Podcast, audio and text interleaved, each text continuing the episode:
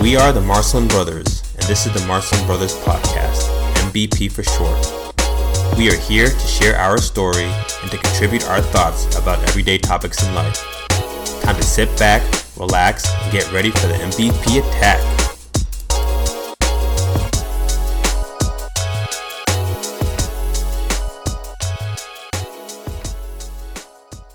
What's going on? What's going on? What's going on? Today is January 28th, 2020. And if you are listening or watching, you are listening or watching to the Marcelin Brothers podcast.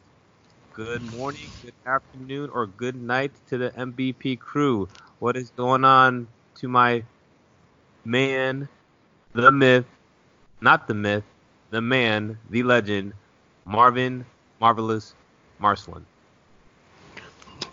Another great day to do a podcast. Look, the Super Bowl is coming. Can you believe it? It's already coming. 2020 is here in the mix, and Super Bowl Sunday is quickly approaching. Craziness. Oh my gosh, I can't believe that this is that spectacle that most sports fans wait for for the entire year. You remember when? So I'm not a baseball fan, so I always dread the time of the year when it's baseball season because basketball's finished, football's finished, and all we've got going on is just to watch baseball and just getting excited for little things like you know preseason football, talking about NFL trades, talking about NBA training camp, just something just to get us out of baseball into football. And we've gone from that to finally getting to Super Bowl Sunday coming up, and Super Bowl Sunday ends up being in Miami geez, like it's all of this has come to this one weekend that's coming up, which is exciting and awesome, but it's so sad because after that weekend, no more football. Sigh. but my friend, I know you of all people will quickly find something else to take up that time. And you're an extremely productive person, so yo, it's not even an issue. I mean, it's it's not finding something to take the time. It's just finding something that I'll be able to just sit back and just be numb just to watch. But again, football is one of those sports that both you and I enjoyed playing, and it's one of our favorite past pastimes. So we just got to make sure we're able to enjoy the moment, enjoy everything that's going on, because it'll be a long off season to say the least. So what's been going on with you, man? What's been going on since the last time we talked? It's been a little well, while you know, I've been chugging along on my outpatient surgery centers rotation when it comes to podiatry. Uh, you know, it's been a good month. I got a lot of cases in, so I'm happy about that. Next month, as of February, I'm going to be transitioning back to orthopedics. This is crazy. It's going to be my last go round for orthopedics. Um, as a resident. Yeah, yeah, man. And then, as far as the uh, the side hustles are concerned, um, still chugging along with uh, the rental properties. Um, I'm on my second one. I found a potential tenant, and now I'm just going through the process of uh, making sure that I dot all the I's and cross all the T's. Um, when it comes to the uh, the moonlighting podiatry thingamajig that I'm doing, um, you know, it's starting to hit on all four cylinders. So um, I'm feeling comfortable. I'm feeling good. And so that's just telling me that when it's time for me to transition to being the full fledged attending, I feel like I'll be able to get the hang of that. So I'm happy about that uh, as well. And, you know, I still have that upbeat, looking forward to the future mentality. I'm hungry so I want to make sure that I continue to strive and take steps towards uh, attaining all the goals that I kind of set forth for myself. So things have been good. Things have been good, and I will actually, uh, from the time that we've have our little hiatus, I've done a podiatry talk. Uh, to the University of the Sciences in uh, Philadelphia, so it was one of the undergrad schools there, which was great. Had a great time about that with that, and then I'm going to be going to um, one of the hospitals affiliated with uh, Rowan University in New Jersey, and I'm going to be doing another podiatry talk there. So I'm just trying to get better at these things, and you know I think it's a lot of fun, and hopefully I can find a way to incorporate that into what I do on an everyday or you know, just a business matter, you know. So things are going on all four cylinders when it t- when it comes to the grand scheme of things, and I'd like to continue that that momentum, you know. Man, I mean, can you believe that all this? Again, we're 2020. We are we are practically in the month of February already, and it's just unbelievable how time is passing us by. And I know for you, you must be very excited because you'll be able to start doing what you've always dreamed of doing, becoming your professional medical professional. And I know you are literally months away from that, so that is awesome. For me, you know, the week was your typical week, going back and forth between the hospitals, doing that. Weekend was nice because we got an opportunity on Saturday to, you know, every year my wife likes to buy all the men in the family a gift, and the gift is more of a experience versus something that's has some sort of, you know, actual, you know, having something to do. So we tried to do these experiences. And with these experiences, we had a chance to do a Jurassic World show. So instead of it being a material thing where, you know, we get a piece of paper, we get a gift, and then we just do whatever we want to do with it, it's an experience we get to ch- cherish and hang out with all the fellas. So we ended up doing that in Saturday over at the BB&T Center, which was really good. And Sunday ended up going to the father-in-law's house, and we were trying to do a we're trying to set it up. We're trying to make the house look good. So I got to get my hands a little bit dirty and got to play with a jackhammer and pulled up some tile and you know, cut some trees down, did some lawn work, just doing things to better the house. So that was definitely a different experience, but we got to see the eyes from my brother-in-law as he's a contractor, a general contractor, just to see how things get transformed from one thing to another. So that was definitely a lot of fun. Can't lie. Not gonna lie. Yo, man, I want to go through that experience too. You know, you get to just use your hands and learn firsthand from a professional what it takes to actually build a house. You know, and and being able to do those little things, I think will go a long way. Little things like you know, putting tile down on the ground, um, cleaning up a surface, you know, using that jackhammer like what you were saying, putting down grout, you know, backsplashes. Uh, those are pretty cool uh, things that you can, you know, spruce up your own place if you want to change things up. And if you have those tool sets uh, or that skill set in your arsenal, oh man, that's pretty cool.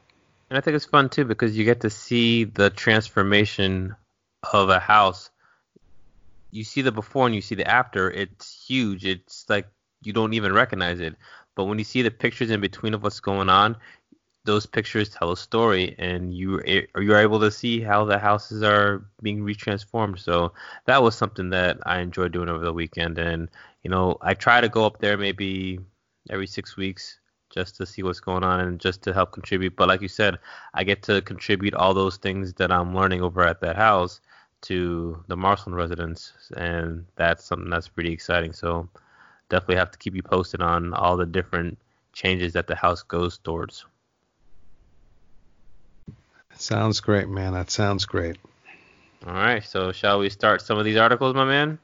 Let's do it. Let's do it. All right, let me start off first. You know, we got two articles. We got uh, you know what? Let's just have you guys listen and you'll just see what goes on. So my article is an article that is written from Bloomberg. The name of the article is Goldman to refuse IPOs if all directors are white straight men. And this is written by Jeff Green and this was about 4 days ago. The era of the white all male board is coming to an end. Goldman Sachs Group Incorporated Chief Executive Officer David Solomon issued the latest ultimatum Thursday from Davos. Wall Street's biggest underwriter of initial public offerings in the U.S., will no longer take a company public in the U.S. and Europe if it lacks a director who is either female or diverse. The mandate is the latest of a series of signals that non diverse boards and management are unacceptable. BlackRock Incorporated and State Street Global Advisors are voting against the directors at companies without a female director. Public companies with all male boards based in California now face a $100,000 fine under the new state law. It's pretty amazing, said Fred Foulkes, the management professor at Boston University Questrom School of Business. It's a seismic change. I was quite amazed and I wonder what's going to happen at JP Morgan and Morgan Stanley. The corporate board has become a rare bright spot for gender and racial diversity at the highest echelons of corporate America. Almost half of the open spots at S&P 500 companies went to women last year, and for the first time, they made up more than a quarter of all directors. In July, the last all-male board in the S&P 500 stock appointed a woman. Still, new boards are less diverse. Among the top 25 IPOs by value each year from 2014 to 2018, 10 companies had no female directors, said Malli Gero, the co-founder and senior advisor at the 2020 Women on Boards, an organization that pushes for the Russell 3000 index to have at least 20% women directors on its board. Last year, Goldman Sachs was hired to underwrite the WeWork IPO, which only added a female director after its initial prospectus prompted criticism of the all-male board. Starting July 1st, in the US and Europe, we're not going to take the company public unless there's at least one diverse board candidate with a focus on women, Solomon told CNBC on Thursday. He didn't mention Asia, which continues to lag behind other regions when it comes to board diversity. Next year, the bank will raise the threshold to two diverse directors, Goldman said in a statement.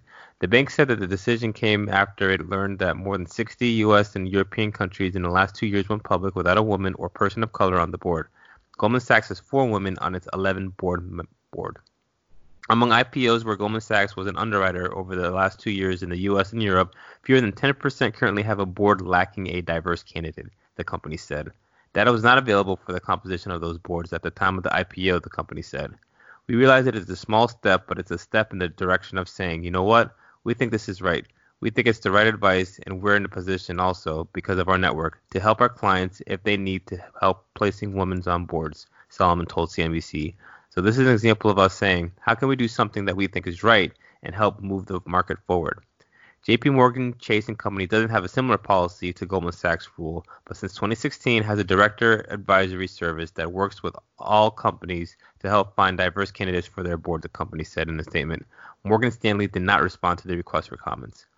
It's what big investors are looking for these days, said Boston University's Foulkes, who was previously the director at Panera Bread and Company and Bright Horizons Family Solutions. If the board has all white males, that's a big negative.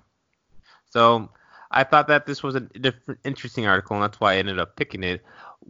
The I think the traditional, when you think of corporate America in the traditional sense, what do you think of Marvin? I mean, in the traditional sense, I think of um, well-off individuals who have, you know, they kind of grew up in a, you know, higher echelon, um, not necessarily a blue collar, but more like a white collar um, situation. They have money, old money, and the positions that they were in was probably cultivated um, by having the individuals follow a set path that was already kind of sort of handed down to them is what I typically thought of. Um, and, you know, as time goes on, more individuals want to be able to get to that position. And sometimes, from how I understood it, it can be difficult, especially if you have different people who, quote unquote, have the capabilities of doing whatever set job it is at the higher echelon corporate level, but if there's not enough positions and whomever is in control of that position, they typically say you pick people who kind of sort of look like you or have some similar background to you. And because of that, uh, from what I've uh, you know seen with my limited experience, uh, things typically kind of get passed down to people who look exactly like the, the individuals who were their predecessors.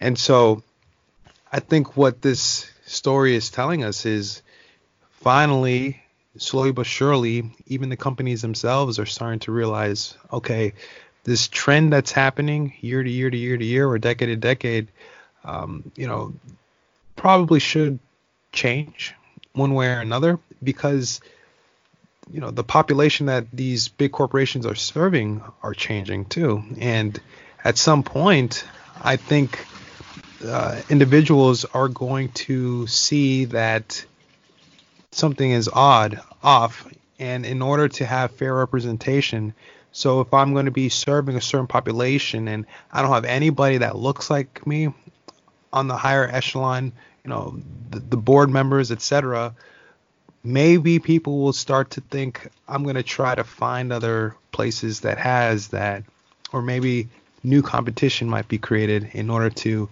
compete against that. So um, when I'm reading or when you're reading this article, uh, to me, I think this is a great idea, and I think it's something that you know should maybe have happened yesterday from the big picture. But I'm glad that there are steps that are being taken in order to make these higher echelon positions more inclusive to individuals who are fully qualified.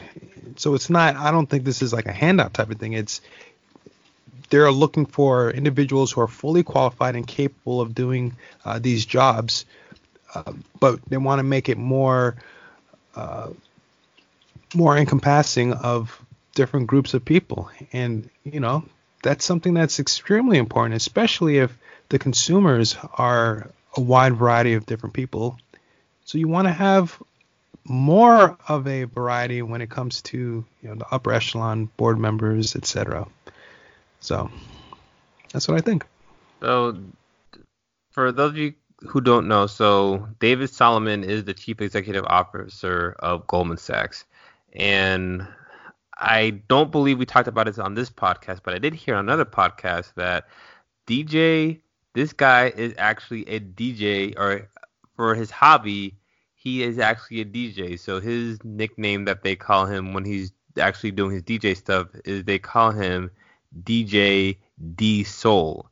So no, I I like this guy because he seems pretty progressive in a lot of the ideas that he's had. I think his personality, just from being a DJ, you know, it just shows you what type of person he is. He's an individual that isn't afraid to try new things. And I think when you do look at corporate America, I think the traditional sense of corporate America are going to be your white all male board members.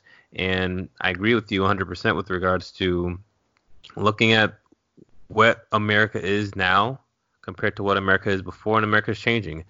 The demographics of America is totally different, and I think that it's important to, when you're looking at companies, companies should try to mirror, you know, the individuals who are working for the companies, and also it should mirror the individuals who use that company for whatever types of business or work in general. And I think that there's also something to having a working with a group of people who are different, who think differently, who look different, because when you have these differing vantage points, I feel that it allows for the team as a whole to see things from different perspectives. And I think that can really strengthen a team. It can really strengthen the group as a whole. For example, when I know for me, whenever I have pharmacy students or whenever I mentor my team, my my fraternity, whenever I have an opportunity just to be able to talk to individuals who are trying to come up, whenever there's a team setting, one of the things that I like to do is to do an exercise where the team members get to know each other, they get to know their strengths and weaknesses. I actually have them do a personality test. And in this personality test, they have an opportunity to see what they are, they get to see what other people are coming from, and based off of these answers and ideas, they learn how to communicate with each other.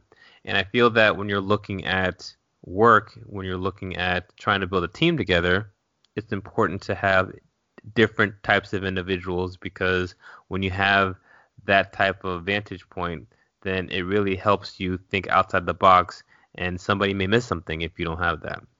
So I think it's pretty solid that they are looking at something like this and I was actually kind of surprised when I was reading the the line of the article that says in July the last all male board in an S&P 500 company appointed a woman. I think it's about time for this to happen. I mean, we are in 2020 now, but when you look at the demographics of the world, mean, the demographic. I, I, think there's probably more women than males in the world. I think is what we from some of the studies that we've taken a look at in the past. So I think it just makes sense to match that demographic and have different individuals having an opportunity to lead because if they have the qualifications, they should get a chance to do it. That's what my thoughts are on that. Yeah, man, for sure, for sure. And you know, even when that that whole demographics point of view, like just like what you're saying, um, women, if not more, they are at least 50% of the individuals in the world. And I know in this country, you know, women do tremendous things, and the the amount of capabilities that they offer and how much they've uplifted a lot of the workforce. Uh, you know, if you use women to their fullest potential, they will be producing very well. And the amount of money that these companies will be able to generate off of all of this, I think it's just going to increase.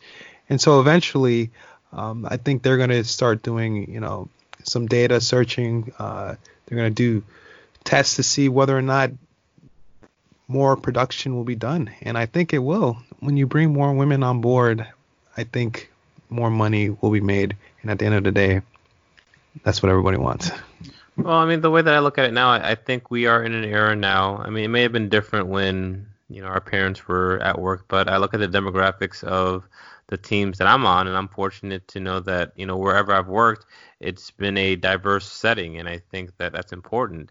And especially, oh, me speaking from the healthcare perspective and being a part of a healthcare team, when we're taking care of patients, you know, our patients are individuals from all walks of life, all different backgrounds. So, you know, I think there is something to being able to look at the individuals that you're working with, and you know, I like to see that there are different types of people from different backgrounds that are all able to work together. It means that you're inclusive. It means that you're open-minded, and I think that you know, as long as people are qualified to be doing that, it's just I think for individuals who are sick, I think for individuals who are feeling scared, being able to see somebody like them when they go to the hospital makes them feel better. So I'm not surprised that when I see the the opening statement of this article saying the era of the white all male board is coming to an end because you look at the coworkers that you're with and that's how it is as well. So I think it's been a long time coming. I think it's pretty strong of a company that has so much name recognition like Goldman Sachs, you know, saying that out loud in front of people because they're coming from a position of power and they're making sure that people who are trying to come up and become power, they realize, hey, this is how we work, this is how things need to be, and you either abide by it or we're not going to help you, you know, go public. And that's really putting your money where your mouth is. I agree. I agree. Well said. Well said. All right, Marvin. What article are you going to be bringing with us today? All right. So I'm going to be switching tables up a little bit. And, you know, I kind of alluded to it a little bit in our introduction today. But I'm going to be talking about the Super Bowl. You know, as we know, or maybe don't know, the Super Bowl will be taking place next week, February 2nd. Stay tuned, y'all. All right, so my uh, my article is from MSN.com, and it's titled "The Most VIP Super Bowl Weekend Costs 1.5 Million, Includes a Butler." Can you repeat that cost again? I, I don't think I heard you properly. 1.5 million, but it includes the butler. All right, Marvin. I'm interested in hearing what you're going to be talking about. Let's stop stop trying to get me on the edge of my seat. Just get into it. All right. Private jet service, a personal butler, or how about a meal with former Patriot star Rob Gronk? To top off Super Bowl weekend, from legendary nightclubs to exclusive parties, no place caters to the rich and famous quite like the glitzy Miami. The city's most luxurious hotels, clubs, and restaurants are offering over the top packages to entice big spenders looking for an action outside of the end zone.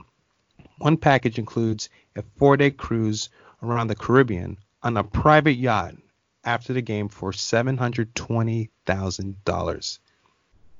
On location experiences, uh, Samsoni says their top Super Bowl package last year in Atlanta went for $17,500. this year's top tier packages in Miami are $20,000 to $35,000 and include game tickets, a pre-game party, and show by Darius Rucker, and a chance to mingle with football legends like Dan Marino and Marcus Allen.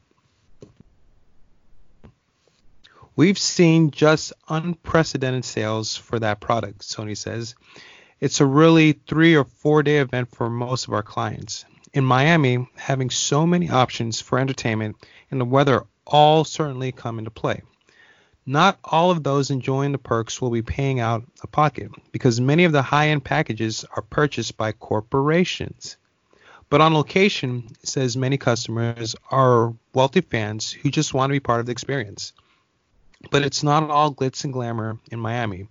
Promotions will likely focus on luxurious waterfront skylines and not the poor neighborhoods of Allapattah, Liberty City, and Overtown, where more than three quarters of residents are low income or low to middle income. Many fans there won't be able to afford even the lower end tickets priced at $4,400 each. Thousands of fans will descend on Miami just for the nightlife and never set foot inside a stadium. There's just going to be so many parties, and it's going to take place all over the city, said David Grutman, the man behind some of the South Beach's most exclusive clubs and restaurants, including um, LIV, Story, and Swan. Miami on its own is always over the top. Then you put the Super Bowl on top of it, and it's the perfect recipe for decadence and extravagance. Tables at LIV nightclub are booking for $20,000 during Super Bowl weekend, up from their usual cost of $5,000. Grutman said his steakhouse has more than tripled its order for steaks to 1,000 for Super Bowl week, along with crates of caviar. Here are some of the blingiest packages for high rollers. Number one, tables on the patio at Swan Restaurant which Grutman co-owns with singer Pharrell Williams, are going for a minimum of $10,000 each. Number two, VIP tables to the Maxim uh, magazine party, where the Chainsmokers will perform on a private island run around $20,000 unless you grab unless you want to grab 11 of your closest friends and hitch a ride on a private helicopter for $65,000. Number 3, Pack- packages at Shaquille O'Neal's Funhouse are going for 30,000 to 100,000 with the top package including 20 tickets to the game, a chance to hang out with Shaq, your own private security, and 30 bottles of champagne and liquor to wash away any buyer's remorse. Number 4, hanging with former Patriot star Rob Gronkowski at Gronk Beach will also set you back six figures. His $100,000 package includes 20 game seats and all at the amenities, including table and bottle service. Afterward, plus he'll stop by your table for a chat. Number five, the Swanky One Hotel South Beach is offering a $1.5 million package for 20 that includes airfare, game tickets, a private butler, lodging at 10 oceanfront homes, a private dinner, and a personal guru. Their cheapest package will set you back $200,000 and includes two tickets on the 50 yard line, a stay at a one bedroom oceanfront home, and field access after the game. Number six, private aviation company NetJets and luxury yacht uh, charter company Northrop and Johnson teamed up to deliver what may be the most indulgent package of all, coming in at a whopping $720,000. Two guests will be flown to Miami in a private jet and put up in a suite at the Ritz Carlton to rest up before the game day. After the game, a private jet will whisk you away to the Caribbean where you'll spend four days sailing the tropical islands on a 236 foot six stateroom private yacht. An earlier version of this report had an um, basically that's craziness, craziness. I mean, the amount of just pure gluttony and money that is being, you know, just thrown at you is crazy. But the interesting thing is I think people kind of sort of do their math and their homework, and it sounds crazy, but there's probably people who will be indulging and utilizing and taking advantage of this stuff. And during the beginning of the article, I mentioned that uh, corporations are the ones that are buying up a lot of this stuff. And you know, I, would you be able to kind of sort of explain the, just the big picture concept of corporations to a lot of our viewers out here? So these corporations are going to be individ- like these are going to be big time companies who they probably have ownership in a lot of these different packages that are involved. They are probably related to the NFL for some reason. They they want to use this as an opportunity to you know maybe write stuff off. They want to use this as an opportunity just to be able to publicize and have publicity over the things that they're trying to do. And if you got to think about it, you know, some of these corporations, these are big time corporations that have money to spend. So even though we're looking at individuals, when you're looking at these prices into the general normal person, this is like could be a salary.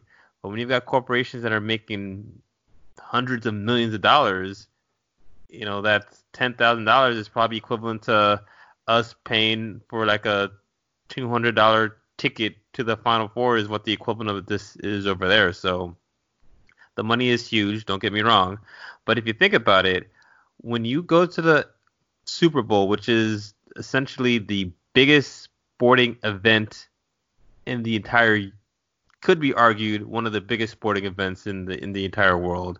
When you look at prices like this and you look at everybody who is the richest of the rich throughout the whole entire world, you know, you look at these tickets and they're for their perspective, that's really not anything. So I myself with what I make probably could not see myself paying something like that. But when you got people like I don't know, Steve Bezos, you know, you know, how much do you think you know he's going to be spending for something like that or you look at individuals like Michael Jordan who are close to billions, you know, thirty thousand dollars is just a drop of water somewhere. So it's not really that big of a deal for people like that, but for people like us, it's out of this world. So we looked at these six different packages that are out here, just to joke around, just to have some fun. Out of these six, which is the package that you feel would be the most interesting to you. So again, the packages are one, going to a restaurant and hanging out with Pharrell. Two, going to a VIP table over with the Maxim magazine party and being able to watch the Chainsmokers perform. Three, hanging out with Shaq, going to Shaq's Fun House. Four, hanging out with Gronk. Five, you know, being able to hang out on South Beach at one of the swanky hotels, have a be able to stay oceanfront at the home, have your own private guru, stay in the 50 yard line, or number six, have your own personal yacht that takes you from a private jet over to the game, hang out at Ritz Carlton, after that go on a cruise. What are you feeling, Marvin? What's your flavor?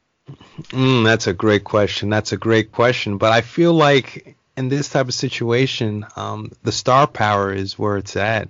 So for me, it would be between you know hanging out with Shaq um, versus uh, um, either hanging out with Shaq or living that private glitzy life where I'm just being taken all over the place in private jets and flying from point A to point B. So the question for me would be how much time would I be able to hang out with Shaq? If I'm spending the whole time hanging out with Shaq, watching the Super Bowl, I'd probably go with that one.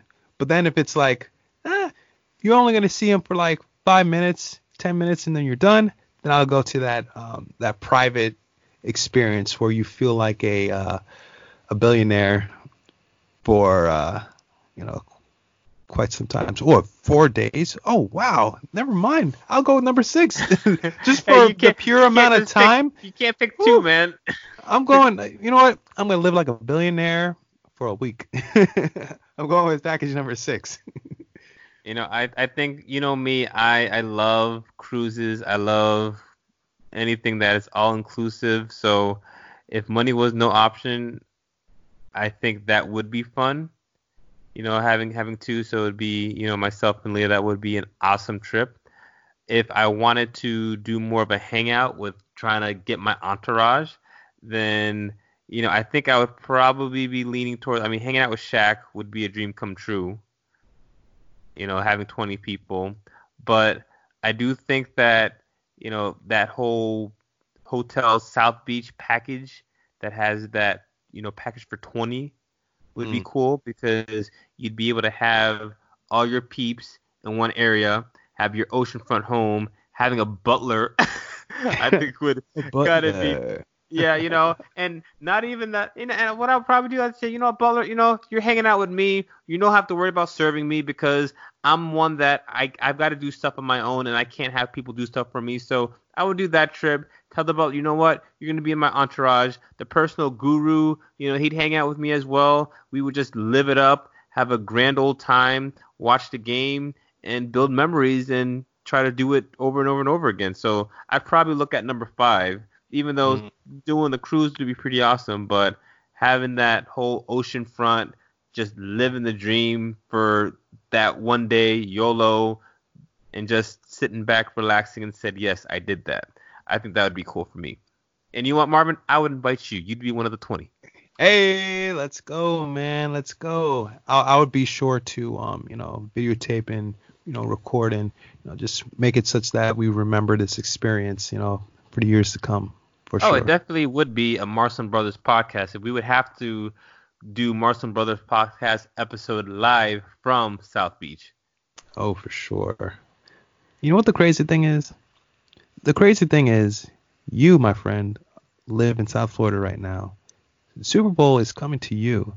It's almost as though for a weekend, not to say that Miami isn't like Miami, but it's like Miami's turning into Hollywood. Because I'm guarantee you that this is going to bring a lot of the star power down to Miami uh, on another level for the Super Bowl.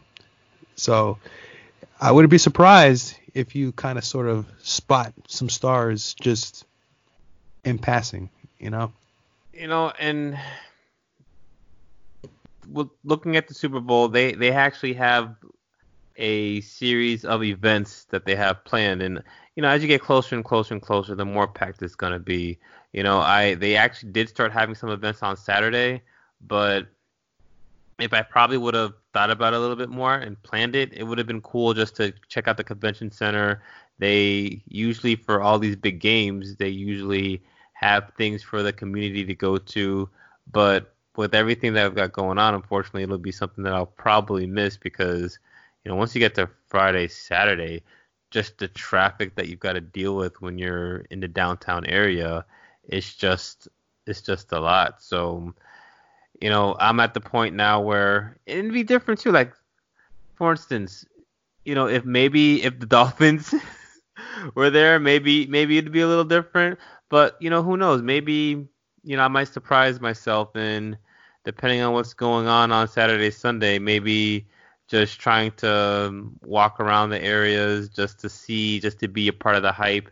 So who knows? Maybe I'll throw an audible and maybe I'll see if I can be around maybe on a Friday night, just go to where all the people are and just do some people watching. So who knows? I mean, the week is young. Maybe change my mind. Maybe Leah and I decide to try to live it up. But more likely than not, we'll probably just be home doing a movie night. hey, there's nothing wrong with that either. Nothing wrong with that at all.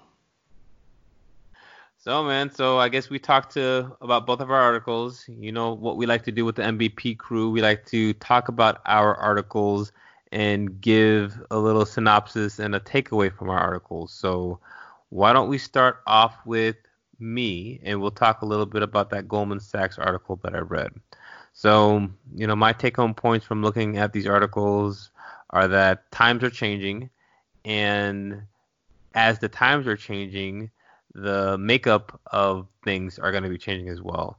You know, I think that this push that Goldman Sachs is trying to do to promote diversity, to promote being able to have different backgrounds and these different individuals from these different backgrounds are able to be a part of a leadership team for big companies, I think is important.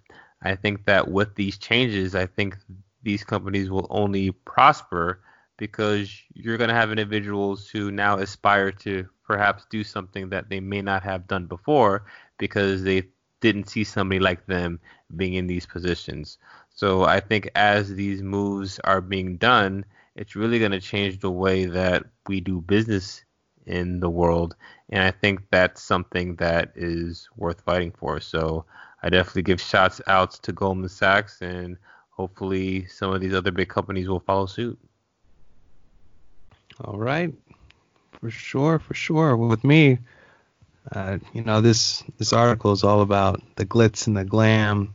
Uh, I do want to just note that it's okay to just be humble. At the same time, know that whether or not you can actually do all this, you can still participate. You can still have fun. And so, no matter how much money you have in the bank, you can still participate with the festivities of the Super Bowl. You can watch it with friends at home. So, you can have a good time no matter what. So, the thing I want to just, you know, bestow upon everyone is have fun, be reasonable, and the fun is what you bring. All this other glitz, glam, that's not what makes things fun. It's you being around the environment and the friends and people that you love. So find a way to enjoy the Super Bowl, y'all. I could not have said it better myself. So we're at 41 minutes. I figure it's probably time for us to I got I got I got something else that I do want to say. Um, man, go ahead. Yo, number one. Mm-hmm. This was a you know a very heartfelt, difficult week. You know, yeah. The man, the myth, the legend himself, Mr. Kobe Bryant, you know, passed away, and I just want to give a little moment of, of silence for him and his family. All right.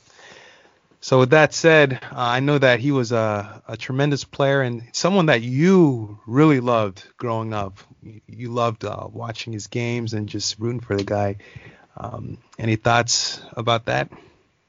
Yeah, I think for me, with where I am in my life and where I would have been five years ago, so yeah, I mean, I think all of us I or grew up, you know, watching Kobe Bryant. He's one of the most famous individuals that went straight to the pros with not having to play in college.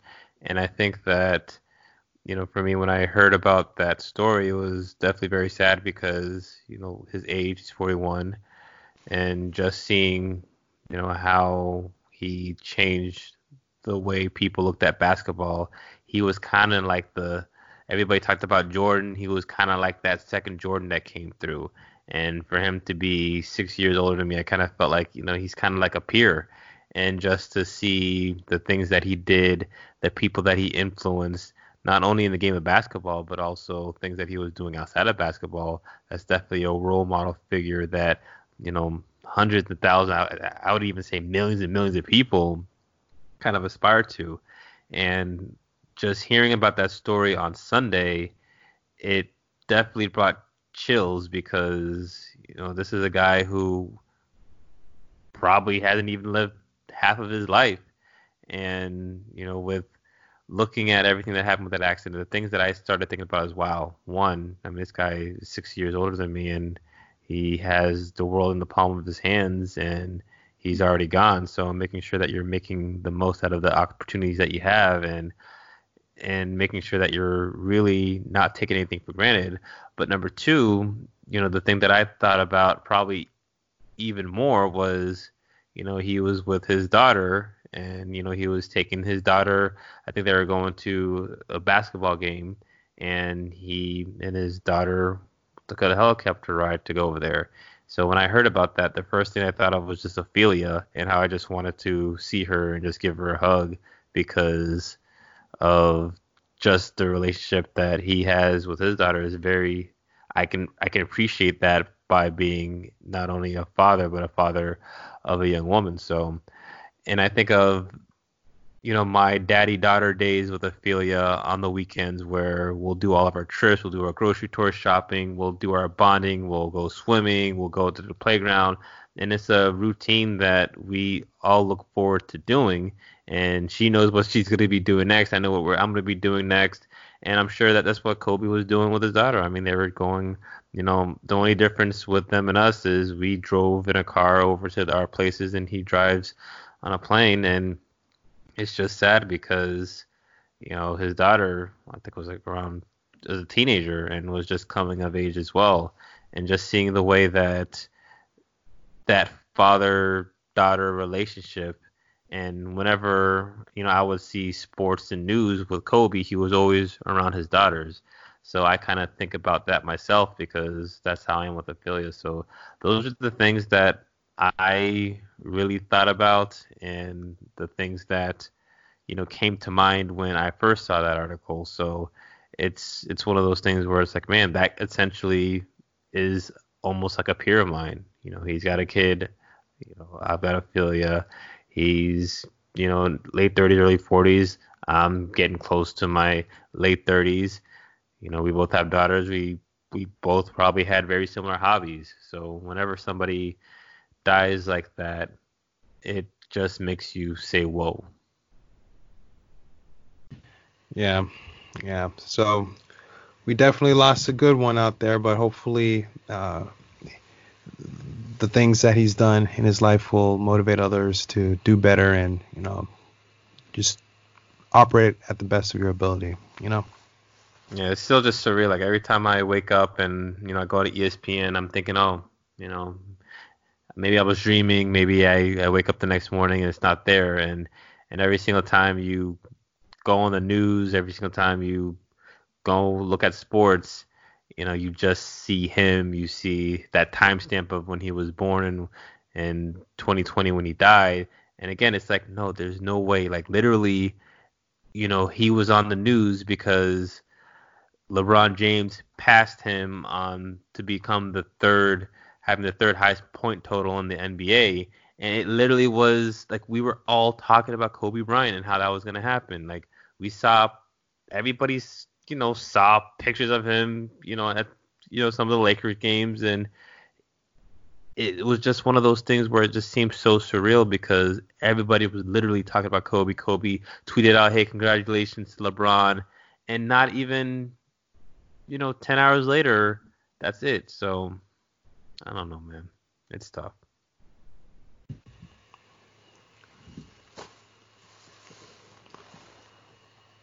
All right. So I think that's going to be concluding another wonderful episode of the Marcelin Brothers podcast. And like I said before, you know, this one's for Kobe, and we're out.